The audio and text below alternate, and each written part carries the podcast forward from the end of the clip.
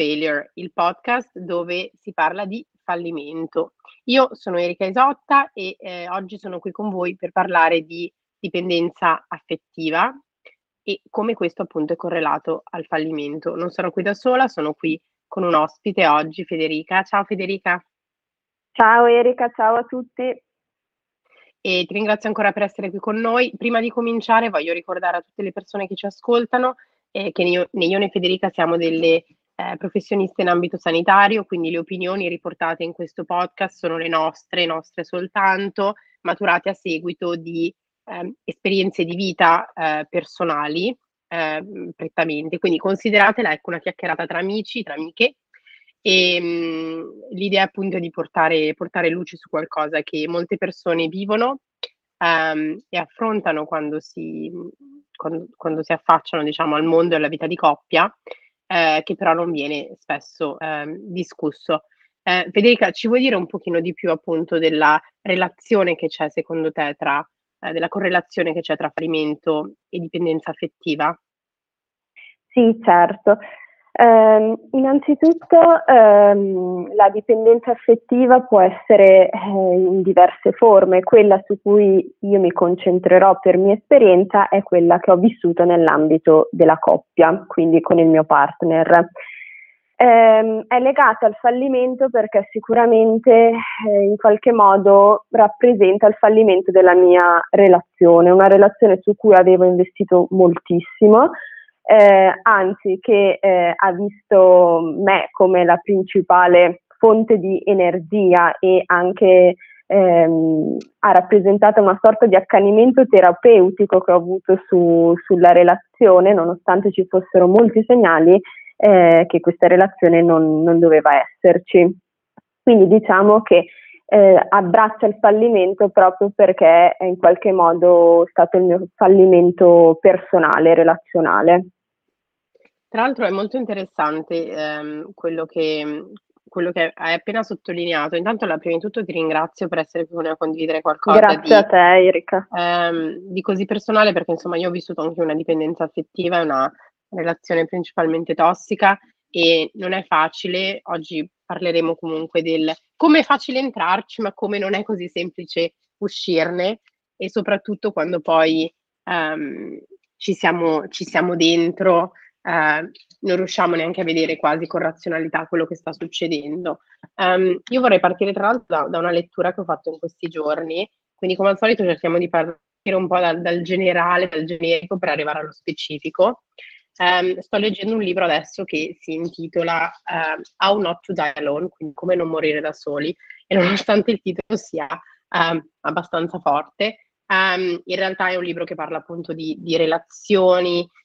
di come ci eh, affacciamo nelle nostre relazioni con le altre persone e eh, il libro è stato scritto da una laureata di Harvard che è un'esperta in scienze comportamentali, um, ha lavorato poi per dieci anni in Google e adesso lavora presso Hinge, che è un'app di incontri come Bumble, Tinder, eh, dove è eh, direttrice delle eh, scienze relazionali. E lei in questo libro sostanzialmente spiega tutte le cose che possono andare storte o, e, e porta tantissimi esempi appunto della, che, della sua carriera e di persone che ha incontrato. Uno dei punti interessanti che secondo me si collega molto bene a quello che andiamo a trattare oggi è la teoria del, dell'attaccamento. Quindi la teoria dell'attaccamento è la teoria, eh, una teoria sviluppata da uno psicologo che si chiamava Bowlby, eh, non so bene come pronunciarlo, però più o meno così, e sostanzialmente è, un, è il ruolo dell'attaccamento nello sviluppo psicofisico del, eh, del bambino. Sostanzialmente si cerca di capire che tipo di attaccamento hanno i bambini verso eh, le mamme, perché poi que- questo stesso tipo di attaccamento viene eh, ripetuto nelle relazioni, quindi l'attaccamento può essere di quattro tipi diversi,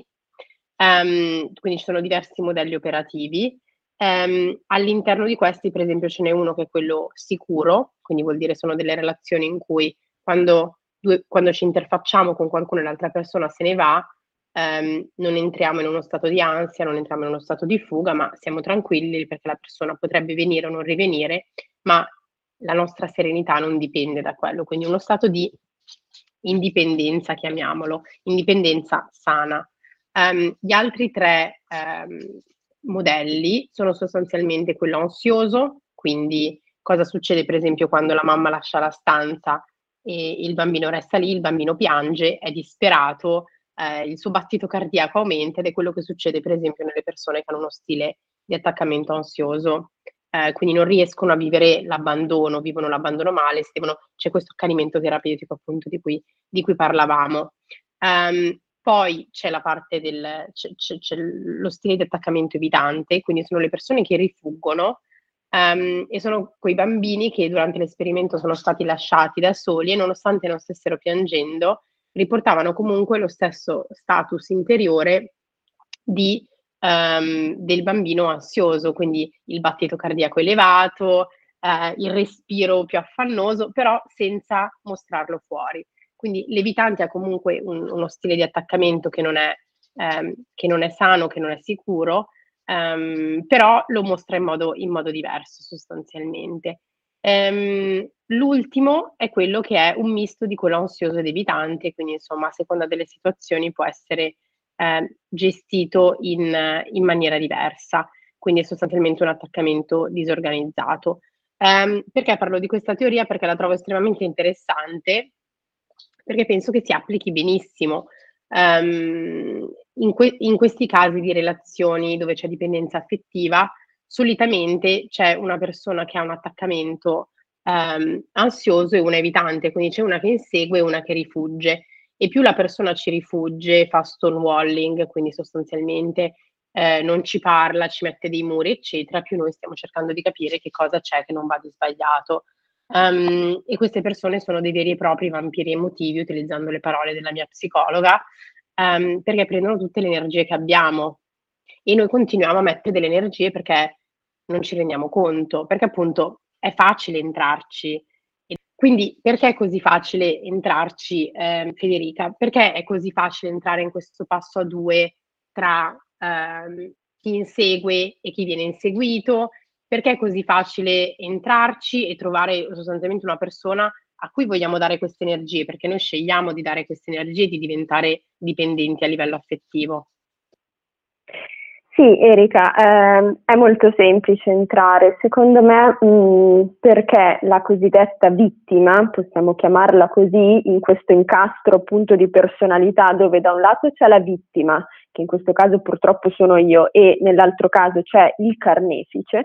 perché si vengono a creare tutti dei comportamenti e situazioni autoalimentanti, dove appunto diciamo i, i comportamenti, i disturbi eh, anche psicologici delle due persone coinvolte nella coppia sono eh, degli incastri drammatici, dove ad esempio ehm, c'è da una parte una vittima che è una persona con delle caratteristiche Ehm, e dei valori umani che potrebbero essere l'empatia, che potrebbe essere eh, la bontà d'animo o la disponibilità, e dall'altra parte c'è una persona che eh, invece potrebbe avere delle caratteristiche totalmente opposte, ma che eh, di fatto si eh, vanno ad autoalimentare tra loro. Ad esempio nel, nel mio caso, Eh, ma come il caso di molte esperienze di cui ho, ho sentito parlare, eh, l'inizio è solitamente un inizio carico di emozioni travolgenti, emozioni positive, cioè il cosiddetto love bombing o luna di miele. Quindi si, si sta vivendo appunto una, una fase molto bella, dove chiaramente c'è un'alta dose sia di innamoramento sia di idealizzazione, come nel mio caso è avvenuto del mio partner. Eh, io credo di aver proprio vissuto quello che si viene comunicamente, eh, comunemente definito ehm, il colpo di fulmine, e eh, quindi evidentemente si hanno tutta una serie di bei momenti e c'è una linearità, diciamo. Poi all'improvviso ehm, succedono già delle, dei piccoli episodi inizialmente del tutto improvvisi e imprevedibili, in cui la logicità si perde eh, per strada, diciamo, e lì, nonostante la vittima non potrebbe mai pensare ehm, che, che il partner eh, possa mettere in atto determinati comportamenti, purtroppo eh, si trova d'amblè all'improvviso coinvolta in situazioni del tutto tossiche. eh, dove eh, la, la vittima vorrebbe con tutte le sue forze portare avanti una, una buona relazione, una relazione serena, e ehm, vorrebbe fare di tutto di fronte a questi episodi, diciamo, eh, questi piccoli terremoti, vorrebbe fare di tutto per metterci una pezza, per portare avanti quella che è la relazione. E qui eh, è facile entrare proprio perché in un attimo si è catapu- catapultati in un circuito assolutamente tossico e eh, come una droga si infatti, ha bisogno del partner. Eh, infatti la domanda che mi sorge spontanea è: che cosa fa scattare l'allarme? Perché a un certo punto la cosa diventa, cioè ci rendiamo conto che stiamo inseguendo qualcosa, stiamo inseguendo quel, quella sensazione di endorfina, dopamina e... Che, che cosa fa scattare l'allarme secondo te? Perché a un certo punto questo love bombing, questa luna di miele finisce o comunque si attenua, ci sono dei momenti, come dicevi tu, dei terremoti. Quindi tu hai qualche esempio o qualcosa che ti viene in mente? Sì, assolutamente. Ehm, diciamo che per la mia esperienza eh, i miei campanelli d'allarme ehm, sono stati legati a delle oscillazioni continue e ripetute del, del comportamento del, del mio partner, che sempre di più era diventato una sorta di bilanciere della mia esistenza, era colui che mi validava le azioni e i miei comportamenti, avevo bisogno, come dire, della sua, eh, del suo ok, del, della sua conferma del, e, e in qualche modo il fatto che un, un giorno la relazione andasse benissimo, quello dopo per motivi assolutamente banali, assolutamente mh, tranquilli, la relazione eh, diventava assolutamente una bomba eh, fatta di litigi, fatta di silenzi punitivi, fatta di colpevolizzazioni, tra parentesi tutti comportamenti abusivi e manipolatori, chiusa parentesi. Eh, esatto, anche perché magari stato... mettiamo, mettiamo i puntini sulle i. Eh, gli abusi non sono solo quelli fisici, quindi quando c'è una relazione con questo tipo di, di persone eh, che non voglio generalizzare, ma rientrano nella categoria del, del narcisista, con poi le, le varie declinazioni che ci sono, eh, considerazione il fatto che ci sono tantissimi abusi, perché anche la gentilezza e la comprensione in una relazione si tratta di abusi, perché adesso mentre parlavi di campanelli d'allarme, appunto questi,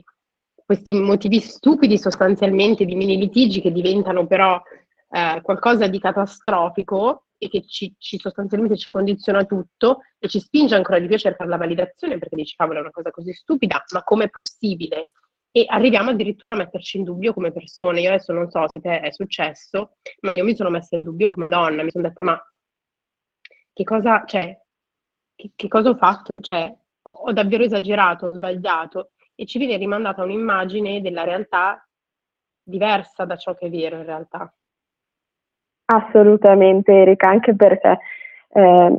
per carattere, diciamo, per predisposizione d'animo, sono portata a pormi comunque un po' di domande o quantomeno a mettere in dubbio il mio operato, il mio agire, e in quei momenti mi, colpe- mi colpevolizzavo tantissimo ehm, e arrivavo ehm, ad avere proprio dei momenti bui, cioè come quando si spengono la luce della vita. È forse un, un esempio un pochino Eh,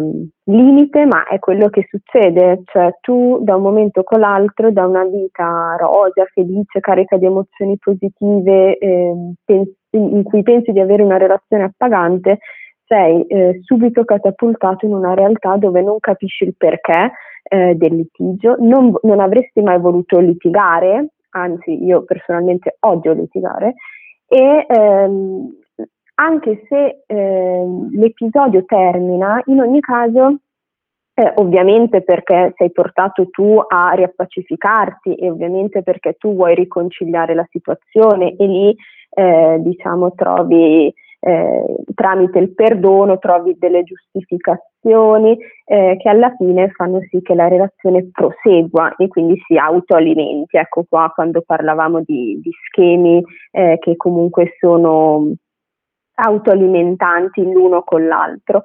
continui comunque a vivere sulle, su dei gusci d'uova, perché hai comunque paura che la, la relazione possa andare nella direzione sbagliata per colpa tua, perché chiaramente tu ti senti sempre il massimo artefice dei litigi, o comunque sei tu portato a colpevolizzarti se succede qualcosa, e inevitabilmente i tuoi bisogni, il tuo essere e anche proprio eh, la tua autonomia di pensiero, purtroppo, ehm, diventa sempre più fragile, diventano sempre meno eh, importanti per te. Quello che conta è portare avanti la relazione, fare in modo che vada il più liscio possibile, proprio perché è la tua creatura la, la relazione, o comunque ne hai così bisogno che eh, quando l'altro, l'altra persona si allontana, la tua vita è estremamente messa in difficoltà, in uno stato di instabilità, e questo porta anche a forte dissonanza proprio cognitiva. Vorrei, esatto, vorrei proprio mettere, mettere ancora un sottolineare questa parte qui, perché è fondamentale. Quello che succede è che quando abbiamo questo tipo di abusi e di dipendenza affettiva, abbiamo da un lato una persona che comincia a identificarsi anche con la relazione. Quindi io personalmente mi identificavo e dicevo: ma se questa relazione non c'è più, io, io che cosa sono? Io chi sono? Che cosa, che cosa esatto. rimane di me? Eh, anche perché tutta la validazione arrivava da lì. C'è da dire che sicuramente eh, una precisazione da fare è quella che negli ultimi due anni con il Covid eh, è stato molto più semplice finire in queste situazioni abusive e restarci, anche perché mancavano tutti quei, quegli input che solitamente avevamo dal mondo esterno. Quindi quelle vie d'uscita, il confronto anche con altre persone, semplicemente di dire: cavolo, ho avuto un litigio su questo, mi sembra assurdo. E avere qualcuno che ci, si, ci guarda che è assurdo, hai ragione, cioè non, non è una cosa che è ok. Uh, perché quando io ripenso a questi litigi erano proprio, sai, dei litigi per... sembravano quasi fatti apposta, cioè proprio veramente pre, qualcosa preso a caso proprio per farmi sentire male adesso che riguardo. E perché dall'altro lato ed è vittima di questo comportamento, da un lato è vittima, io mi sono sentita vittima sicuramente, ma da un lato so anche che non ho avuto la forza di andarmene per tanto tempo, perché ricevevo la mia validazione da lì ed era l'unico posto da cui la stavo ricevendo in quel momento, perché non c'erano altre cose, e, e quindi diventa estremamente difficile uscirne. Mi sento anche io di avere in qualche modo collaborato a, a, questa, a, questa mia, a questa mia stessa catastrofe che mi è successa e che mi ha reso vittima, ehm, perché non riuscivo a uscirne, perché non riuscivo a mettere dei limiti, a mettere delle boundaries, a dire: guarda che non è vero quello che stai dicendo. E ogni volta mi veniva rimandata indietro un'immagine anche di venti passati, eh, dove era colpa mia in qualche modo, e sai, proprio un'immagine plasmata, come se stessero cercando di fare un inception all'interno della mia testa di, di nuovi ricordi rispetto a cose che erano successe. Quindi purtroppo questo è, è, è un po' come la realtà. Io tra l'altro ho letto un libro ehm, di Selvaggia Lucarelli che si intitola Crepacuore, che parla proprio del... dell'argomento della dipendenza affettiva, e a me quello che è piaciuto di questo libro è che eh, comunque ne parla in maniera molto onesta, cioè si vede proprio il lato umano di come sia facile cadere in queste cose e di come sia difficile uscirne. Sì, assolutamente, Erica, mh, il fatto che ti identifichi con la relazione l'ho vissuto assolutamente anch'io, e mh, proprio per questo davanti a degli abusi evidenti, dove eh, esternamente venivano percepiti proprio per quello che erano, cioè degli abusi, la tua mente purtroppo entra, come ho detto prima, in una sorta di dissonanza, quella che chiamano dissonanza cognitiva, ossia ehm, si fanno tutta una serie di pensieri proprio contrapposti, antitetici nella testa, e quindi non si riesce mai a arrivare a una visione lucida del, della situazione, seppur internamente le emozioni ci portino a dire ehm, che è successo un determinato fatto per certi motivi, invece la testa e la razionalità portano in una direzione diversa, ed è forse quest'ultima quella che bisognerebbe poi seguire. Anch'io ho letto il libro di, della Lucarelli, mi è piaciuto molto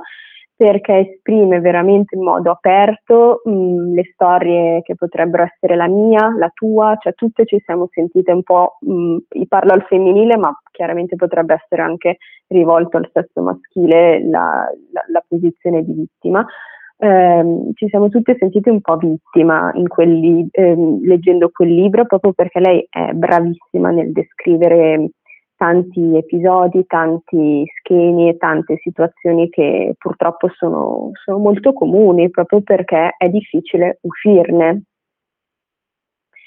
E a questo proposito forse eh, è giusto anche spendere qualche parola sul fatto che è possibile uscirne e eh, quali sono eh, le modalità.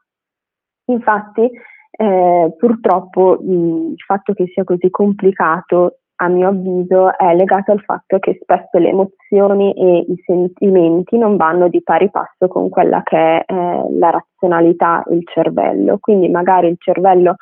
e, e la mente ha, ha già capito tutto eh, velocemente, mentre i sentimenti e le emozioni fanno più fatica, quindi c'è un disallineamento anche proprio temporale alle, e, e, e psicologico all'interno del, della nostra persona.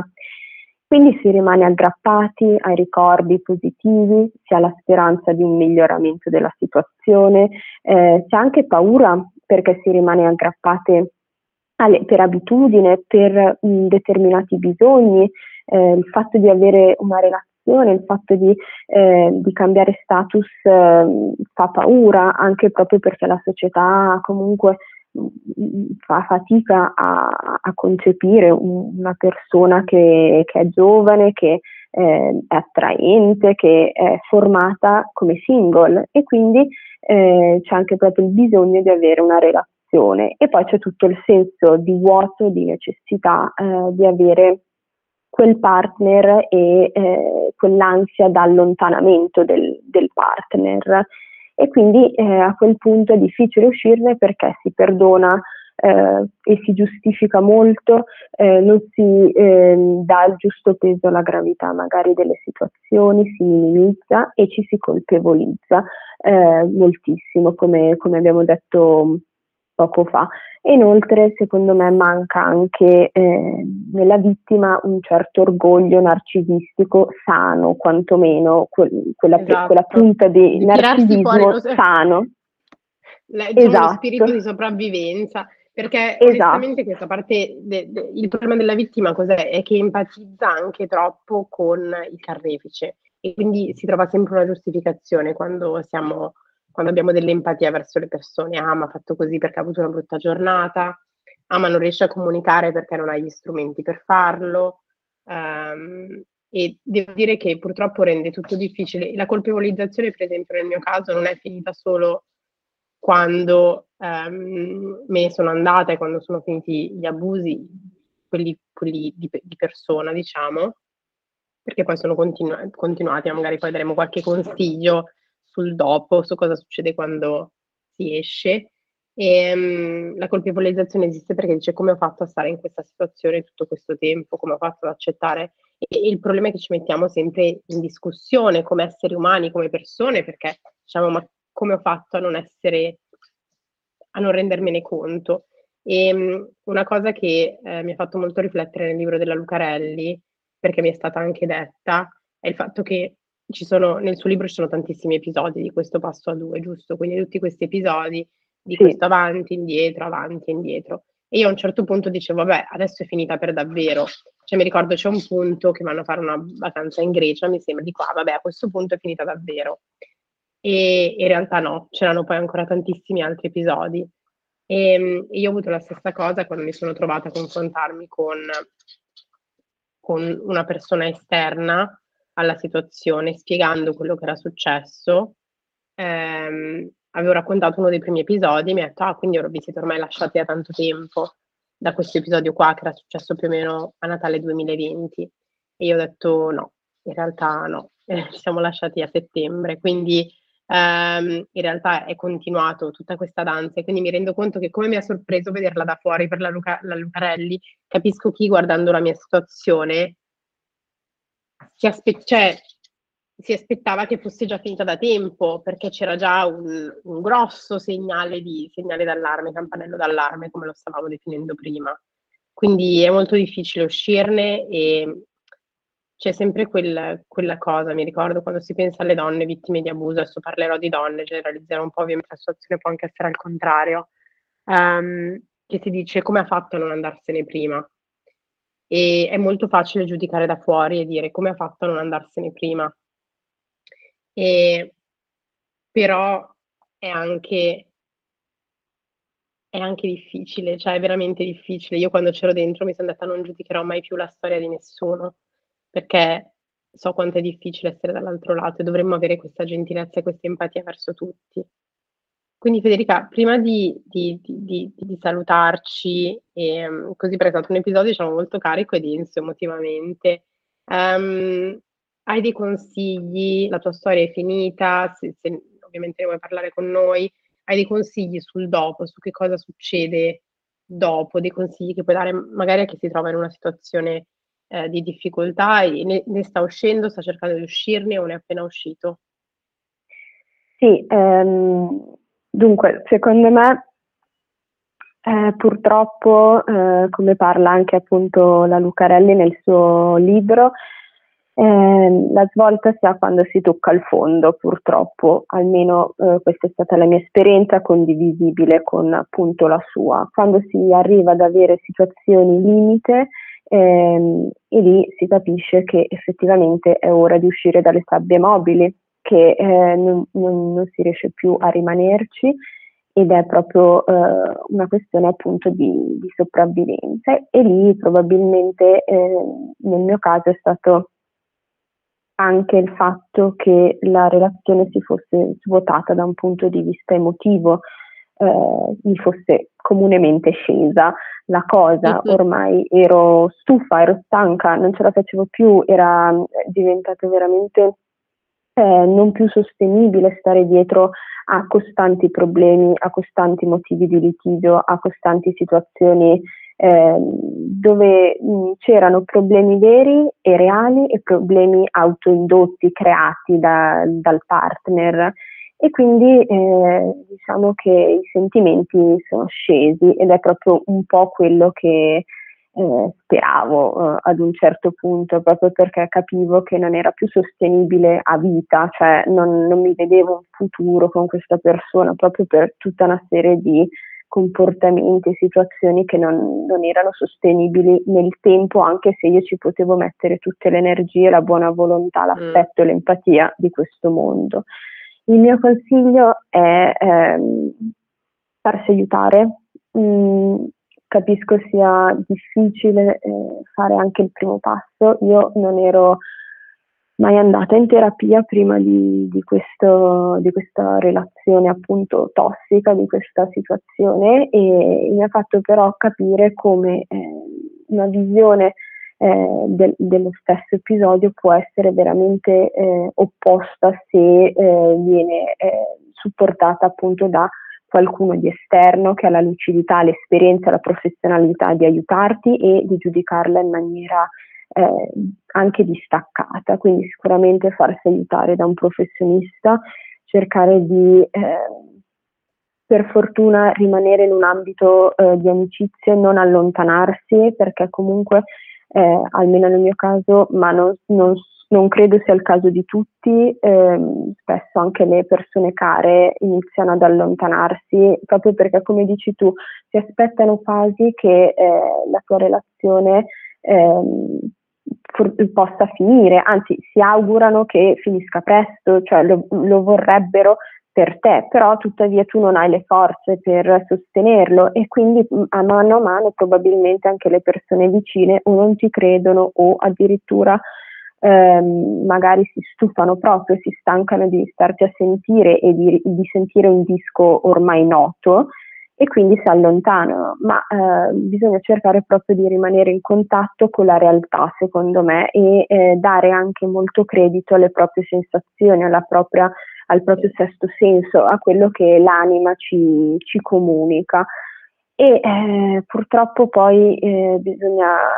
dotarsi di tanta forza, come, come mi ha detto una mia amica qualche mese fa, bisogna proprio prendere il cuore e lanciarlo oltre il muro,